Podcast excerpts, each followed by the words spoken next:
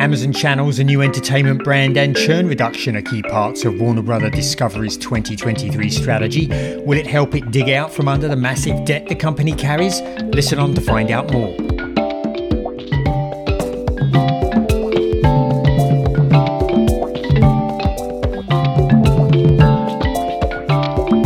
Welcome to this week's edition of Inside Stream. This is Will Richmond from VideoNuze, and that was Colin Dixon at the beginning from nScreenMedia. Hey, Colin. Hi, Will. Uh, still busily watching all the World Cup games. England play on Saturday against Les Bleus, France. So that'll be a great game.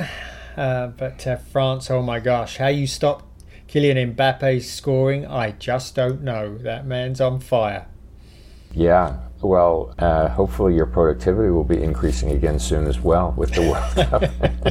yes, yes, it World necess- Cup game winding it, down. It necessarily will, will, because uh, already it's gone from being four games a day to uh, well, next week it'll be only be a few games, so won't be every day. So that's that's for sure. So yes, my productivity is back, but we got a really interesting discussion this week. Actually, our news items, which we're going to do right now, also relate to our main item.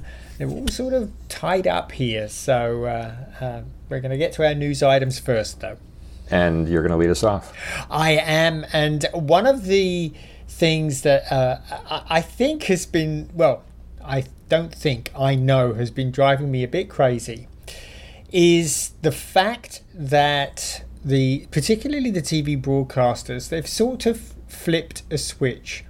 They've gone from being uh, obsessed with growing subscribers and uh, to being obsessed with becoming profitable. And I have a lot of, uh, have a feeling that a lot of this is driven by Wall Street and that Wall Street are getting impatient for them to be profitable in those services. Uh, but I really think that they're being unreasonable. They're they're launching a service and thinking, you know, two or three years down the line that they can be profitable with this service. And we're talking about global services here, Well, These are services that are running in multiple countries. And I just think it's unreasonable. Well, uh, thank goodness for Bob Bakish, is all I can say. He's Paramount Global CEO, and he was speaking at the UBS conference this week. And what he said at the conference was about direct to consumer services. He says, so it takes a little while, but we are very focused on profitability and building a financially compelling business here. And we're very much tracking in that direction. But he refused to give a specific date when that when those services will be profitable and I think that is exactly the right position to take you you've got content that you know consumers value it's going to take time as the channels are disrupted for things to settle back down you just have to buckle up settle in and do everything that you need to do to create a compelling service that people want to subscribe to and the monetization I think will follow. And that's exactly what Mr. Bakish is saying. And I just, you know, this obsession with profits uh, that has even been taken up by Bob Iger, I think he's a bit unrealistic. Well, certainly a message to Wall Street of stay patient with us. We feel like we know what we're doing and we're building value in the long term is is a message that a CEO would be expected to deliver. And when we get to talking about the new HBO Max and Amazon distribution deal, we'll get back to talking about profitability and uh, subscriber growth and what's happening these days.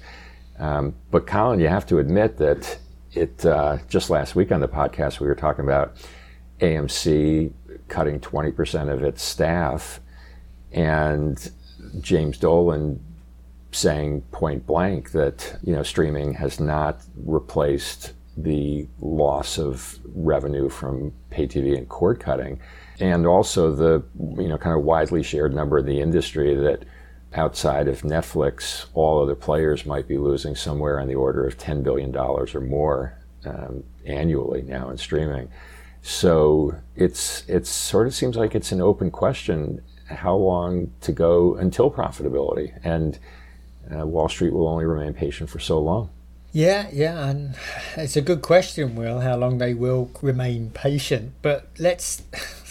Netflix took 10 years to, to, to be profitable in streaming. And I think it's not unreasonable for the TV broadcasters to face the fact that it could take five to eight years before they re-emerge as the powerhouses that they have been in the past. They have to recognize their entire distribution channel is disrupted. And that is something that it takes a long time for things to settle out on. And patience is the only thing that that uh, that I think Bob Bakish is is is right to ask from the financial community. He has valuable content and I, I think actually I think this could, if not, nothing else, this drive to profitability could signal the end of peak TV because you know people just cannot afford to create that amount of content anymore, and I suspect that we will see a decrease in the number of new series and big budget series uh, going forward. But uh, it's gonna take a while. Well, we're going to return to the topic of profitability versus uh, all out subscriber growth when we get to talking about HBO Max. But one other quick and related news item on our radar this week is that um, Peacock is now up to 18 million paid subscribers, paying subscribers, I should say. Uh, that's according to NBC Universal's uh, CEO Jeff Shell, who was speaking at the same U- UBS uh, conference that you just referred to. And um, that growth actually is pretty healthy. That's up from 15 million that Peacock said it had at the end of September. So you're talking about growth in a couple of months of about uh, 3 million.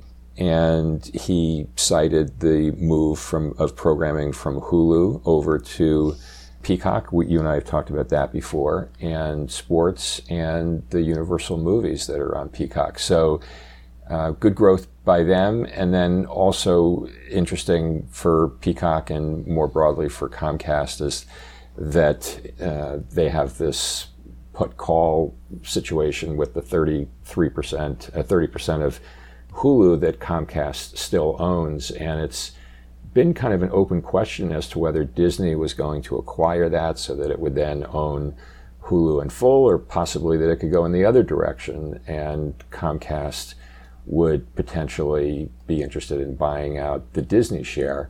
But it seems from his comments that the likely outcome is that it's going to be, in fact, Comcast that's going to sell its share to Disney. And he had a just a very short quote saying that, quote, it's worth a lot of money. This referring to their stake in Hulu. It's worth a lot of money, and I think there's no indication that anything else is going to happen than Disney writing us a big check. So that's, I think, the most definitive comment that I've heard or seen about the outcome of that remaining stake in Hulu. And um, it's not going to be resolved anytime in the very near future, but it is, I think, coming up by the end of 24. Right, right. Yeah, the, the other thing I'd throw into the Peacock gains is the World Cup, which of course started which I think has has been in this period that Jeff Shell was saying they picked up three million subscribers since the last time they reported, which would have been at the end of yep. September. So I think the World Cup is certainly involved there, and and of course bringing the most recent shows back that that are broadcast on NBC to, within 24 hours on the Peacock. That has to have a big a big impact. There was one other thing that also came out in the last week, Will, of that they are they're also looking at moving Comcast RSNs into Peacock. They're apparently the they're back negotiating with the rights holders to see if they can do that, if they can move it into Peacock. And I think that's a that's a great idea. I think they should do that. Um, ESPN is selling subscriptions to UFC or is it UFC or WWE? I can never remember which one it is. Inside of ESPN Plus, and uh, Apple now is selling subscriptions to MLS inside of Apple Plus, Apple Apple TV Plus. I think this is a great uh, this is a great model for them to attract a whole bunch of users if they can do that. Because you know, let's be honest, the RSN fans, the people that really want that stuff, are going to pay. So they're the people you want to pay and you'll get them to pay to be first to become peacock and then to actually subscribe to this sub sub sub content um, inside of it. So I think that's probably a really good move too. Yeah, although on the flip side, one wonders whether that just accelerates cord cutting. If the RSNs, if your favorite RSN is available within Peacock, and that was one of the reasons why you were resisting cutting the cord, does that give you the sort of you know another you know reason to to not stick around any longer? And that RSN money is real. That RSN money yeah. that yeah. Uh, they get for those car- for uh, from the pay TV operators is is, is significant money. So um, putting it within Peacock, that that that would not be a replacement. I mean, back to our earlier topic, there's there's no way they would be rep- a lost uh, subscriber um, who for whom they're getting an RSN monthly fee is not going to be made up with a Peacock subscriber. Yeah, well, I, I, I, don't know if that sum works out well. I know that uh, almost certainly that when they sell the RSN within within Peacock, they'll be charging more than than the fees that they get from the pay TV operator directly. I'm sure, but whether that's sufficient to make up the difference, I probably not. That's a fair point. You're saying there's going to be a surcharge for Peacock subscribers to get yeah. access to the RSNs. I, I yeah. think. Okay. I, th- I, think. I was so. assuming it would be within. Yeah, you're right. That's yeah. a fair. That's a I, am always certain that they wouldn't give it away. There'll there'll, there'll be a surcharge. You know, twenty dollar a month surcharge or something, and I imagine it will it will be quite steep um, because those RSNs are, as you say, are very very costly. But anyway, that would be a good move. But I think it's probably time for us to dive in on, on our main topic. Although I have to say, we've talked to these are all related, so maybe we don't have a main topic today. all related, but yeah, we certainly were both following the um, reversal in sentiment by HBO Max to go from pulling themselves out of Amazon Prime channels to now going back into it. And you're going to get us started on that. I am Will, and I'm not gonna I'm not gonna rehash all of the arguments I made why I think HBO Max just simply doesn't need Amazon channels. Uh, what I really want to do is I want to focus on why they might have done it. Being part of Amazon channels, they will immediately have an international, a global distribution partner. So I have a feeling that that might be something to do with it. They have historically worked a lot with Amazon Discovery. So when Discovery first launched their two SVOD channels in Europe, which is Eurosport and and Discovery itself, one of their first partners was Amazon Channels. They were one of the first partners in when Amazon launched channels. And so I think they see it as a very, very strong marketing and distribution channel for their products. That I'm pretty sure has played into why they have gone back. They've taken HBO Max back in to Amazon channels um, even even though their, their the previous owner AT&T fought so hard to get it out. It's not without cost. They are probably giving up something between 30 and 50% of the subscription rate directly to Amazon. Uh, and they get a lot for that. Amazon handles pretty much everything. They just have to hand over the content. Amazon handles the marketing. Amazon Amazon handles the, the, the video management and delivery and the app and, and the customer management and all of that. So they actually get quite a lot of, of logistical support for that partnership.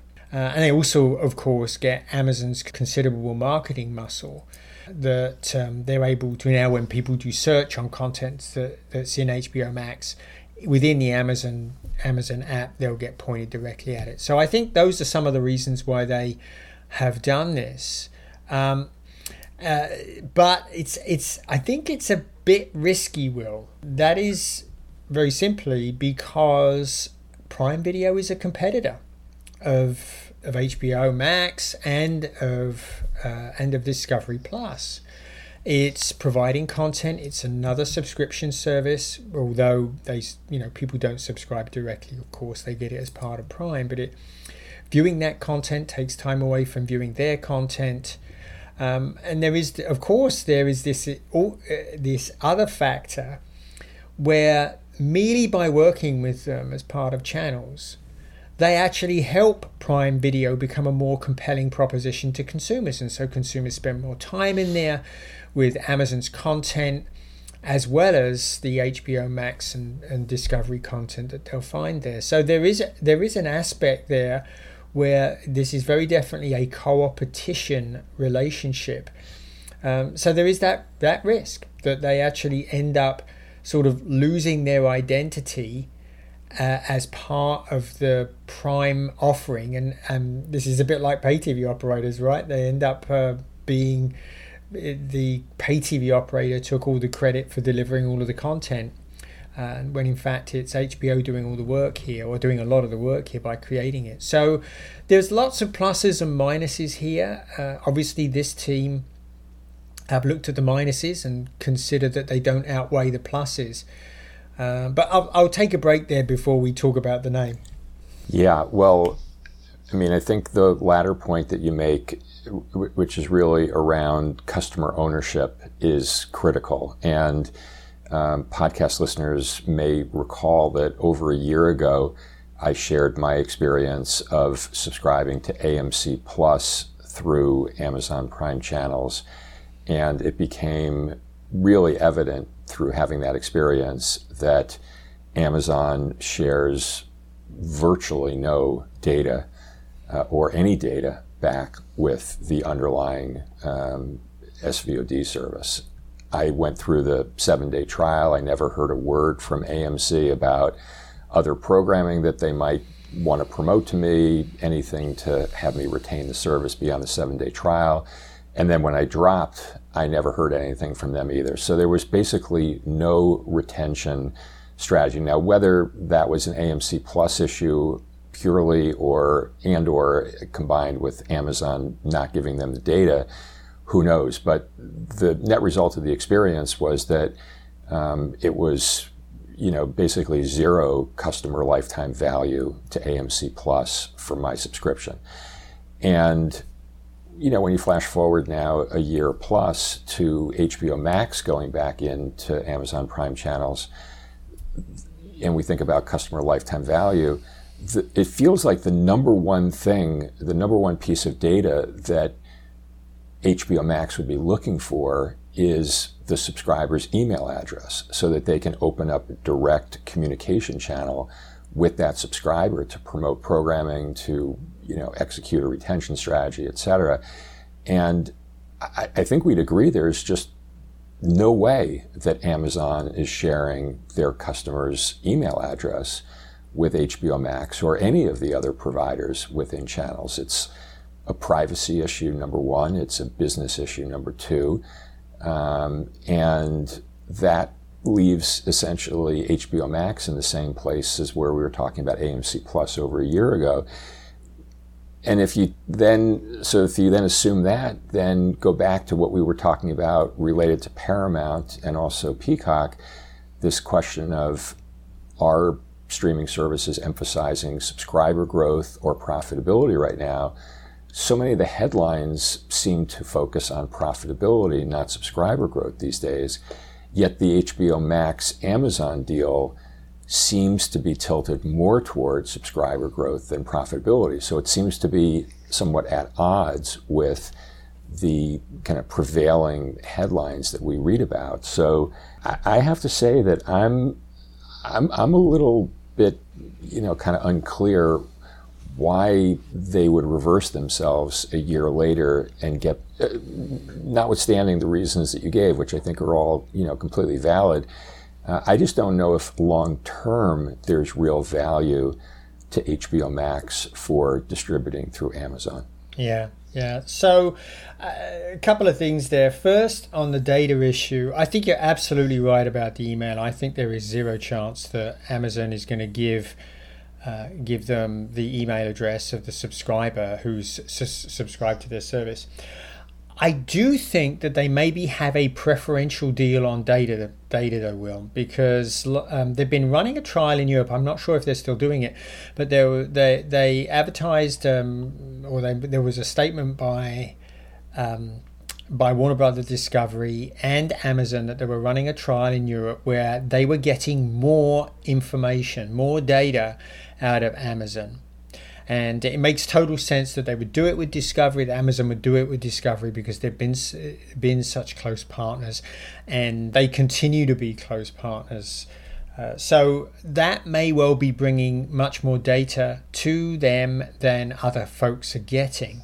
But as you say, they still, they, almost certainly they cannot get that email address. And without that email address, what can they do when you cancel? They rely, they are totally relied on Amazon to retarget that customer if if Amazon can do that for them. Uh, and, and, one of the principal ways that you would retarget is when you have a new show that you know the customer would like. Is Amazon going to do that for them? What they just tell them, hey, we got this new show. Tell all the people that cancelled that we've got it. And the answer is, I don't know. Have you ever gotten email from Amazon about any any channel service that they have? I've mm-hmm. never I've never got. Yeah, I mean the sh- the short answer is no, and the longer answer is Amazon has far far bigger fish to fry than trying to you know implement a retention strategy for any one of its hundreds of different prime channel partners. Yeah, yeah. So I, I think that's unlikely to change, and you know it's interesting you mentioned this maybe loosening of data, and it'd be of course you know curious to see to know what data specifically, but if the data isn't actionable, if there isn't something yeah. that the underlying provider can do with that data, and and I'm talking about not just like oh people are watching, you know, the White Lotus from uh, beginning to end. 60% of the time versus you know 30% of the time for the first year whatever you know that that's that's not something that materially increases in value as a result of uh, Amazon telling you that. You can know that yourself. HBO can know that itself from its own user mm-hmm. data. And so it needs something that it can then act on. It needs to be able to message that, yep. as you were saying before, that White Lotus fan that the new season is about to drop or a behind the scenes clip or, you know, whatever. So it's a curious move, and it seems to be somewhat um, inconsistent with everything that we're reading about. I have no doubt that that um, Warner Brothers Discovery analyzed the decision to go back onto Amazon, you know, every which way and the other, and they came to this conclusion on a reasoned basis. It's just it's just not apparent why they would do it. Yeah, I mean, uh, certainly any customer that they gain through Amazon, any additional customers that they gain through Amazon. I mean, it's I guess it's it doesn't come with with very many um, operational costs associated with it because Amazon takes everything. Um, takes care of everything for them when they're when they're running in that service using the Prime Video app as the delivery vehicle. But I gotta I gotta tell you, Will, I, they must prefer a subscriber to come directly to their app if they can. They, they're going to make, A, they're probably going to make more revenue, but B, they get all that data. They get the opportunity to retarget. So it's pretty hard to see how, in the long run, this really helps HBO Max. Um, and in, um, I'm betting with such great name recognition in the US and pretty good recognition in Europe for HBO content I just don't see how it can be a huge benefit to to the company in the long run. And as I say, I'm scratching my head a little bit. This company is saddled with a lot of debt, and uh, they need to pay that debt debt down as quickly as they can. And this just doesn't. It seems like a great way to get maybe some incremental subscribers, but I don't see it as a great way to make a whole bunch of money. Um, then maybe we should talk about the other thing that they announced this week, and that's the name. And so, did they actually did they actually announce so it, or was they did not were there just reports the that reports that they're trending toward a the, name? Yeah, be, they're market testing, or at least they're testing the name, and the name right. they come up with is Max. That's what they. That's apparently what they think they want to call this. Um, and this not, being the combined, this being the aggregated yeah. service of HBO Max and Discovery Plus. Yeah, that they're going to put together. They say they're actually they say that they're seeing they've been trialing putting some Discovery content in HBO Max in advance of the bringing the two services together. Um, and they say that they see positive results as regards churn. They see it actually, they say it does seem to be reducing churn. Uh, I guess we'll have to take their word for it. I, I'm pretty skeptical myself, as as listeners know. But anyway, I, I understand why they wanted to choose a name. They didn't want to sort of say, oh, this is going to be Discovery HBO or HBO Discovery or, or something like that. So they've chosen a neutral name. But I think pragmatically, it's probably a mistake. And the reason is simple they're going to have to work awfully hard to get Max known and accepted by everybody in the regions that they want it to be accepted in. And they are walking away from at least one brand, which is HBO Max, which is pretty much universally known, certainly in the US, and HBO, which is known extremely well in Europe. Look, I, I was looking at some hub data number numbers and uh, from earlier this year and they were looking at awareness and familiarity with top uh, streaming tv brands and 96% are aware of netflix well if you look at hbo max 96% are aware of hbo max and 58% say they're familiar. Eight, I mean, it's much higher for Netflix. 80% say they're they're aware and familiar with. Um, same and same for Prime Video. Uh, sixty-nine percent say they're aware and familiar with Prime Video. But but the point is here they have a great brand that is well known that pretty much everybody has at least some awareness of and yet they want to come up with a new brand and establish that new brand and get get that brand universally known but not only that well they need to make the association between Max and HBO and Max and Discovery because those are the brands that people know. So it just seems like uh, why why go through all this bother? Why why not leverage the joint name somehow? Discovery HBO. Uh, keep it simple. It just seems silly to come up with something that's not related.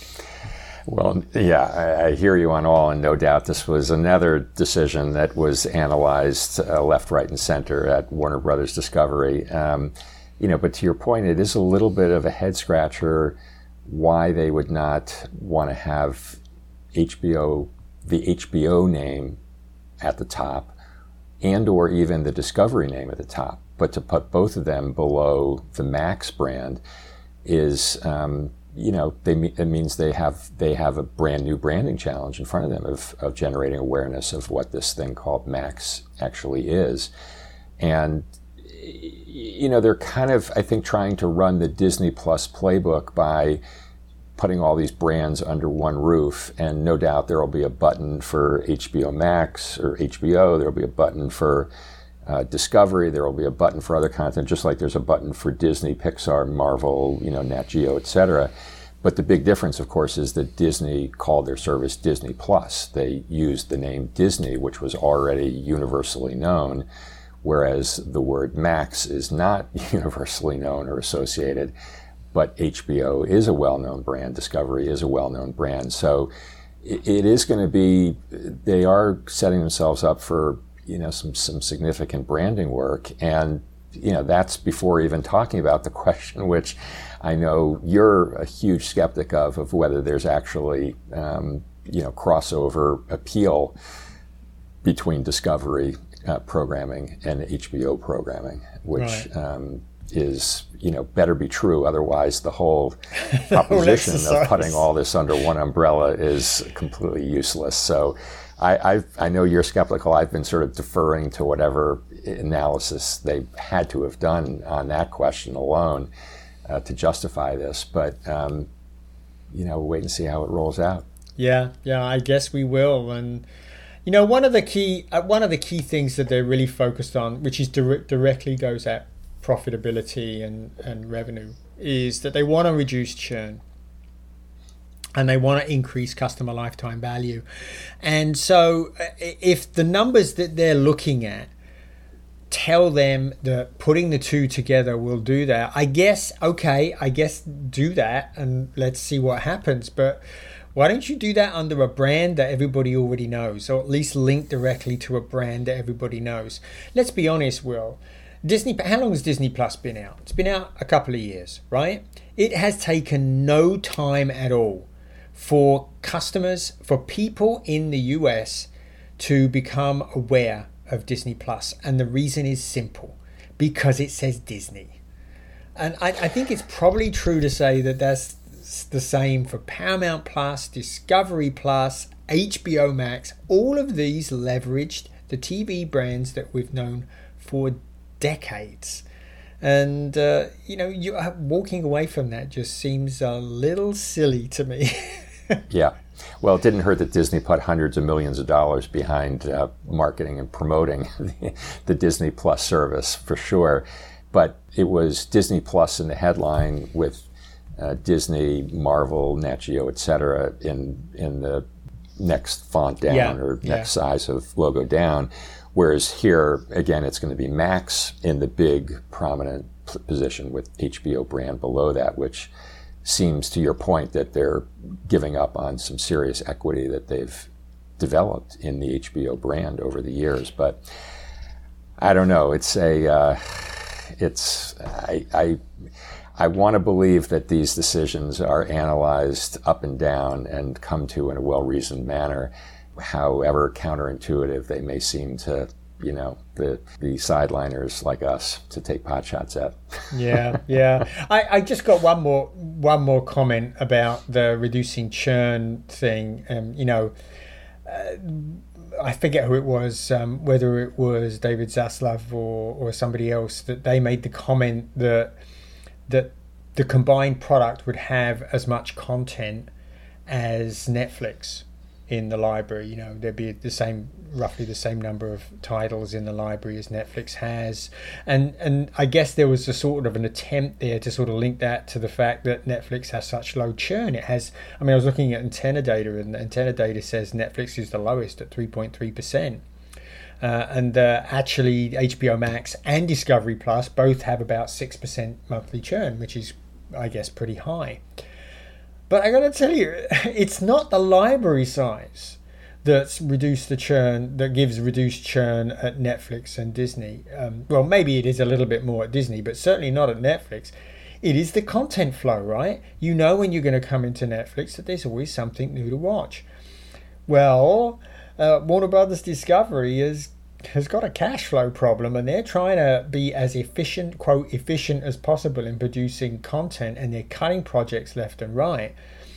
Is so if they really want to reduce churn and increase customer lifetime value, they have to crank up the cadence on the delivery of content at a time when they don't seem to have the cash. So bringing these two together alone creating a big library is not i think going to do what it what they think it will do to reduce churn and get it down in sort of netflix disney plus plus realm uh, yeah. But but yeah. anyway, I think we've probably beaten this this horse to death, Will, this week. I think we have. So why don't we leave it at that? Lots of interesting questions here, no clear answers, but we'll continue revisiting these, and no doubt the market will continue to evolve and change. And let's see if it stays focused on profitability versus sub growth, or whether that's just a, a headline these days. And whether it's just a headline, indeed. So uh, good chatting okay. as, as, always, Will. Good chatting. Have fun watching the World Cup, Colin, and uh, thanks for listening. And we'll see you all again next week.